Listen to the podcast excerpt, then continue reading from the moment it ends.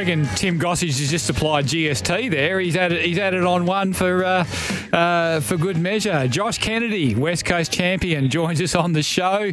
We've just had Paul Hasleby to unpack Fremantle's side of the Western Derby, and Josh, welcome. I, I, I believe the injury crisis is so bad at West Coast now that even the former players have gone to get scans. Is that right? uh, good morning, mate. How are you? Look, um, yeah, no, just uh, I'm, I'm having checkups, but it's got nothing to do with being able to come back and play. Trust me, trust me. no, no thought. You haven't had a phone call yet from Adam Simpson to see if you could get maybe Jam back onto the list and turn up against Melbourne um, on Sunday. Not yet, not yet, but yeah, look, a little bit of carnage happening on the weekend with with West Coast, and um, yeah, I think there's the guys that actually uh, had to come and sit off, but I think there's a few others that are sitting there that um, that, that might have hurt themselves during the game and continued to play. So hopefully, um, hopefully all their results come up pretty good, uh, pretty good today because it's going to be um, yeah a bit of a list change I think coming into this week. What did you make of the game?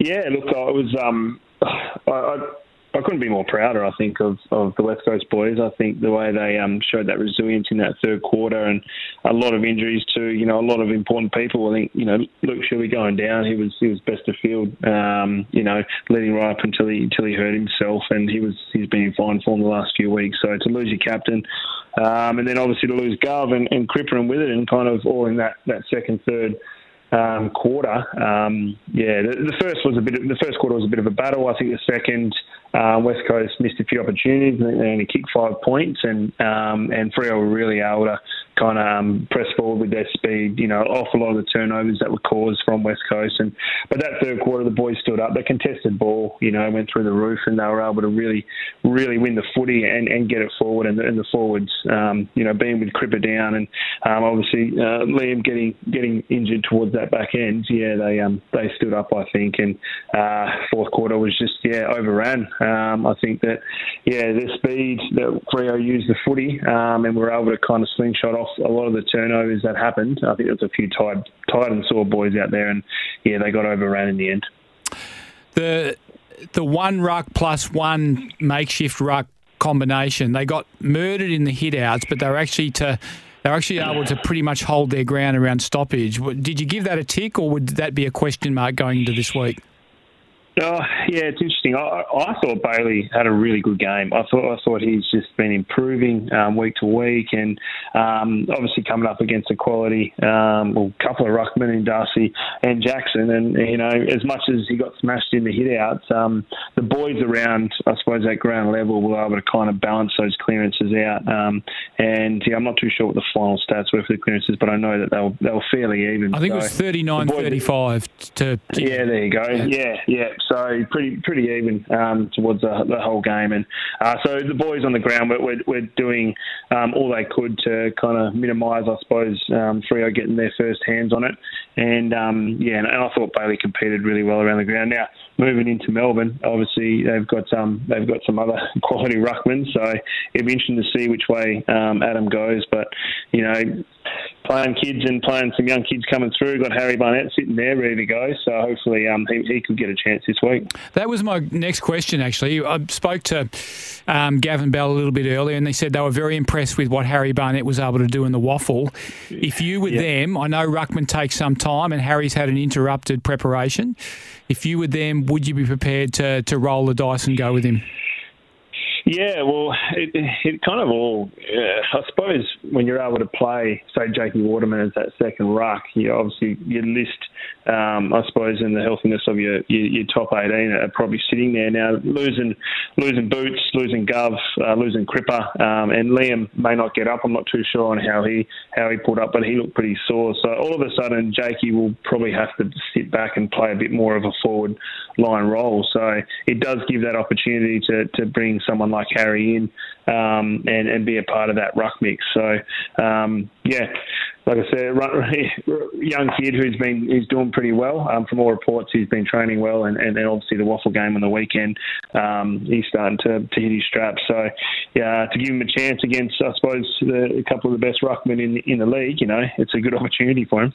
Any mail on the injuries, Josh? We know that um, the they had the scans, I think, yesterday afternoon, last night, and uh, information is uh, yet to filter through, but. McGovern's yeah. looks serious, and I, I, well, I, couldn't imagine we would see him inside of six weeks, and that's being the most optimistic we can be. I think Cripps's broken ankle means months, not weeks. But Luke Shuey, it, it, it sounded like they were there was some reasonable optimism about his hamstring. Yeah, well, well, ever since talking to you on, on Tuesdays, now the boys don't talk to me, so I don't get any information. but, uh, they talk to you on Wednesday. But, um, yeah, they, they do, they do, they do. But um, so I'm only going off kind of what I saw um, from watching the game, and um, yeah, and to hear and obviously what Simo says at the end of the game, just like you and everyone else. So um, Gov did look pretty bad, look a lot worse um, than what what what Boots's was, and. Boots, you know, from his end, you know, he has had some some hammies and he had some calves, and um, you know, he would be pretty restrictive on as soon as there is something little, um, he would he would take himself off. So hopefully his isn't too bad, um, and let's hope just a, a, little bit of scar tissue or something that's going on there. But yeah, Govs does, does look pretty bad. I'm not too sure on the extent of it, but you know, hopefully it's not hammy off the bone or those type of things because he was grabbing pretty high up. Um, Crippers, yeah, he was, he's obviously having surgery this week, so his ankle is going to be a long time. Um, those, yeah, knock was was was, was pretty big, uh, and the concussion protocols will see him probably miss miss a week. Um, uh, other two guys that I kind of saw go down was probably Chess. I think Chess was getting his knee assessed at one stage, but he seems to be able to get back out there and, and on the field. And, and Oscar took that um, that mark kind of over the back, and as he went over the boundary line, he seemed to grab his knee. So that could have just been a little stinger. He could have just landed awkward on it. Um, hopefully, it's nothing too serious, but he was able to continue and I suppose have his shot and, and play the rest of the game. And uh, Liam's probably the big one. You've been able to not see him jump or fly for the footy and, and move with that speed that he had. Um, even him kicking it looked like his, his, his leg was giving away a bit. So. Um, yeah, but it's he was grabbing his knee a fair bit, but obviously the height that he came down from landing on his head, you know, is more worried about his neck or back. So it'd be interesting to see um, what report comes back with Liam. Yeah, neck, back, or head, we thought, and then we saw the knee sort of move yeah. si- sideways as the leg comes down, and you wondered whether it was something like that. Watched him walk laps at Lathlain Park or Mineral Resources Park yesterday. He was, um, as I used to describe you and you last year, getting around like a half-open pocket knife. But he was, uh, but he was out there, which has to be, um, which has yeah. to be a, a, positive sign, I guess. Yeah, yeah. Well, like, that that fall was it looked it looked it looked pretty serious, but um, and obviously his leg must have just been caught up as it come down. It, it might have you know been an angle that it flipped you know a bit too much and might have tweaked his knee a bit. So I'm unsure on what it what it looks like. But if he's, he's out walking around today um, or yesterday, sorry, then um, you know that is a positive sign. But um, but yeah, it, uh, it, it just depends how the week goes out, how scans go, and, and, and, and what he's able to do towards the back end of this week to, to be able to get up and play because um, he looked pretty ginger. One, the one that concerned me was the fact that Chesser was in a knee brace after the game. Are, are we able to rule out anything yeah. really big there? Are we that far? Do we have at least information that he's he's not going to face surgery and the rest of the year on the sidelines again?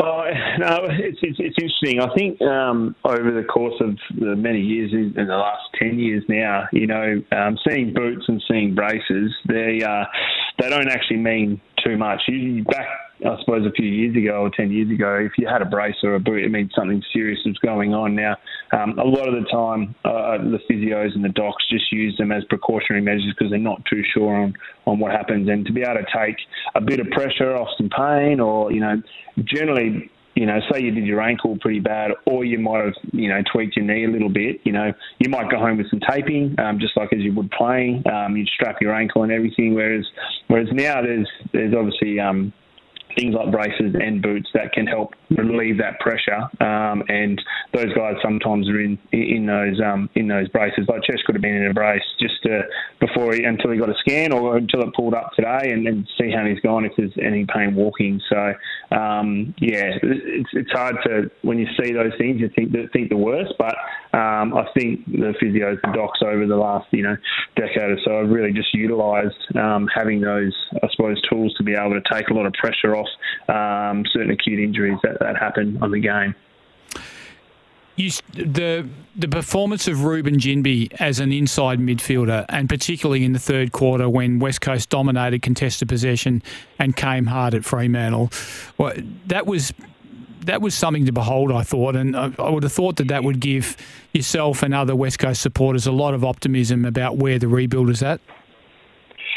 Oh yeah, mate, it's, fantastic to see. I suppose um, you know a high quality draft pick come through West Coast. We haven't had many um, for, for, the last few years. I think Gaffy and, and JD were the last few in 2011. So um, to see you know Reuben come in and and I suppose train the way he's trained, um, have the preseason he has, and then to be able to back up you know some consistent games um, for a young kid is, is it's, it's, great to see. It's pretty exciting.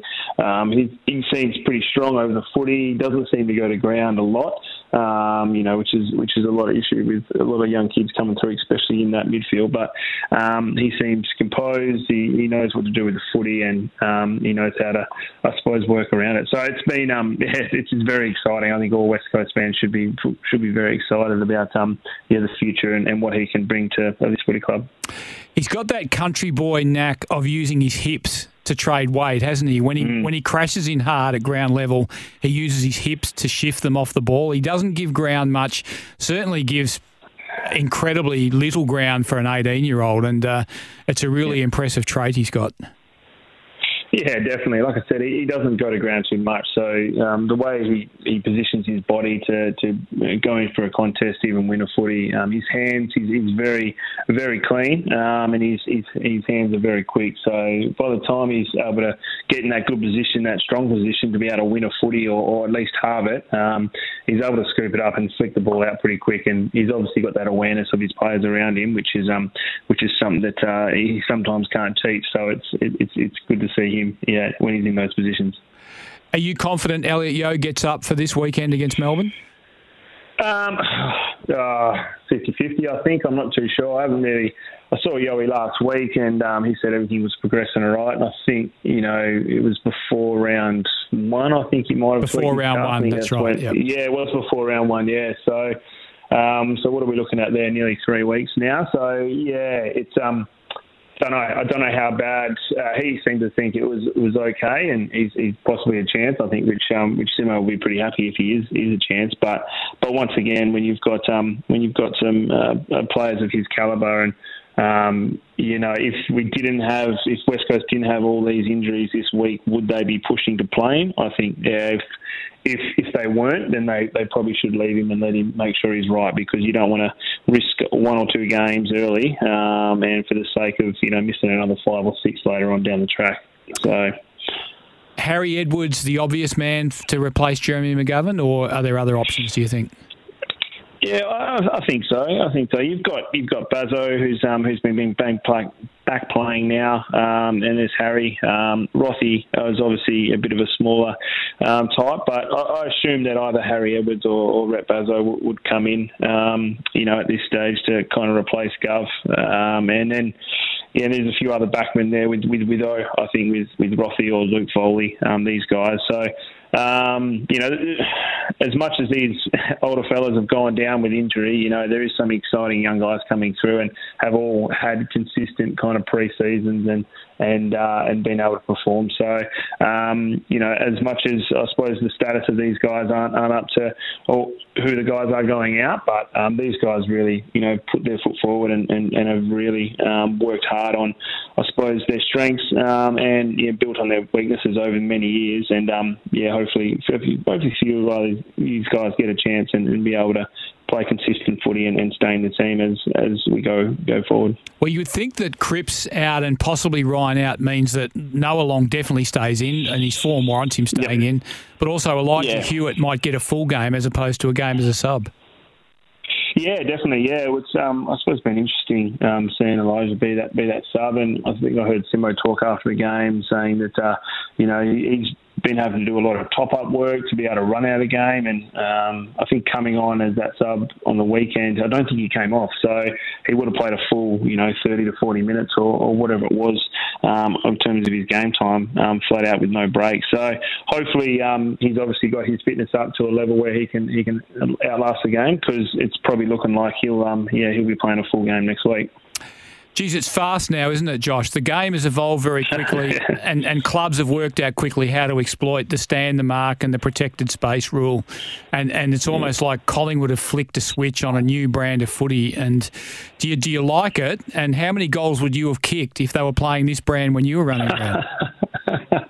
Uh, well, as a forward, you always love um, speed in speed in the ball movement. So, regardless of how it gets there by foot, or if it is with quick hands or a little bit of chaos, I suppose breaking those breaking those lines as a forward, you really love it. And and that's uh, that's the way it shifted. I, I, think over the last few years, obviously def- defence is still the biggest biggest part of footy, and um, the way you defend and, and how you attack off it, you know, is still probably number one. But um, teams are now being able to, I suppose, utilise their strengths in, in the speed, um, the endurance, um, and that high yeah high repeat speed kind of efforts that, that they can do, and being able to take the footy along with you and moving it pretty quick to, to break down, I suppose, a lot of defence structures is is the way it's going. And yeah, Collingwood have been unbelievable at it. Um, a lot of teams, when they get it going, have, have been pretty good at it. I think West Coast, even this year, with the way they're handballing a lot more, is, is really helping, I suppose, that speed of um, kind of ball movement and breaking those lines. And guys like Jamaine Jones, and um, when they get the ball in their hand and they're able to kind of uh, skip around and, and just break that one line of defence, it just opens up so many more options for um, for the team going forward. So, yeah, it's uh, it is very exciting. I don't know how many goals I would have kicked, but um, but that's the way as a forward you love love the footy because it just causes a bit of disruption with defence, and you're able to get just I suppose that little bit more of an edge on, on your defender in, in terms of when the footy's coming pretty quick at you. I think I've got a number for how many goals you would have kicked. It's a number that a mate of mine used to use often, about 11 70, I reckon you would have kicked a lot.